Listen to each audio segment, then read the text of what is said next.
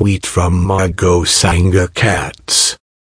Reminder of what Trump said about Medicare drug negotiation during the campaign.